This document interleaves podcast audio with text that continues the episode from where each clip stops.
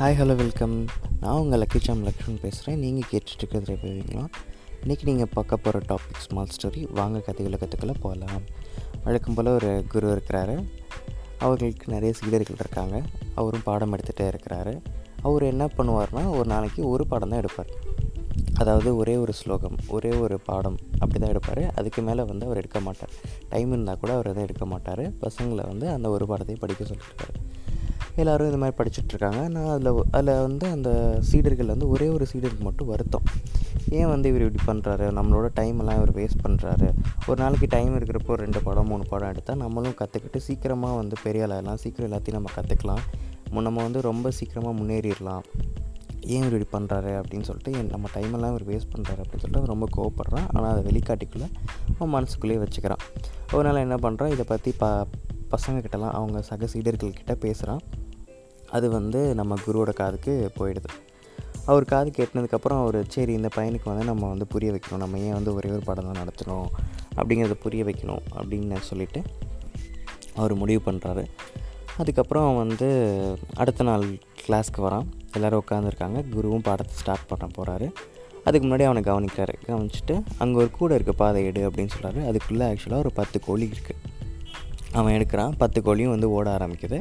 அந்த பத்து கோழியும் பிடி அப்படின்னு அவர் சொல்கிறாரு அவனும் துரத்துறான் துரத்துறான் துரத்துக்கிட்டே இருக்கான். ஆனால் அவனால் ஒரு கோழியை கூட பிடிக்க முடியல. ரொம்ப களைச்சி போய்ட்றான். இதை வந்து குரு கவனிச்சுக்கிட்டே இருக்கிறாரு. கூப்பிட்றாரு அந்த பையனை. கூப்பிட்டுட்டு இப்போது அங்கே ஒரு கோழி இருக்குல்ல சிவப்பு கலர் நாடா கூட அது கழுத்தில் கட்டப்பட்டிருக்கு.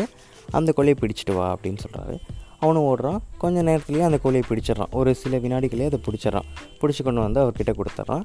அவரும் பார்க்குறாரு. பார்த்துட்டு இப்போ எப்படி இந்த ஒரு கோழி மட்டும் பிடிச்சோம்னா நான் ஒரு கோழி தானே தோற்றினேன் பத்து கோழிங்கிறது கஷ்டம் இல்லையா அப்படின்னு அவனே சொல்கிறான் அதுதான் நான் பண்ணுறேன் நான் பண்ணுறது ஒரு சமயத்தில் ஒரே ஒரு பாடத்தை நடத்துகிறேன் அது உங்களுக்கு அழகாக மண்டையில் பதியுது. நீ சொல்கிற மாதிரி நான் பத்து பாடங்களை ஒரே சமயத்தில் நடத்தினா அது கண்டிப்பாக மண்டையில் ஏறாது.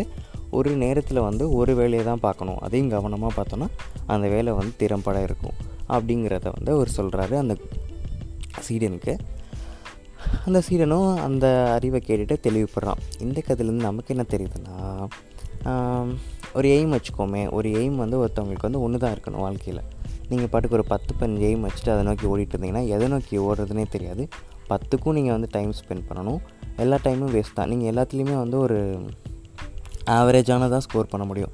எக்ஸலண்ட்டாக எதுவுமே வர முடியாது. ஏன்னா உங்களுக்கு பதினஞ்சு கோல்ஸ் இருக்குது எல்லாத்துக்காகவும் நீங்கள் உழைக்கணும் இல்லையா?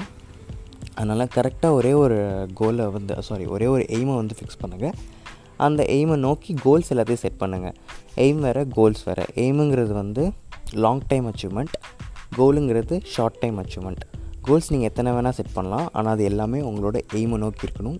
எய்ம் ஒன்று தான் இருக்கணும் எய்முங்கிறது தான் லைஃப் டைம் அச்சீவ்மெண்ட் அதை பொறுத்து நீங்கள் எத்தனை வேணால் கோல்ஸ் செட் பண்ணிக்கலாம். ஃபார் எக்ஸாம்பிள் கோல்ஸுங்கிறது வந்து டென்த்தில் எவ்வளோ மார்க் எடுக்கணும்? டுவெல்த்தில் எவ்வளோ மார்க் எடுக்கணும்? இந்த கோர்ஸ் இருக்கணும் இந்த கோர்ஸில் இவ்வளோ மார்க் எடுக்கணும்?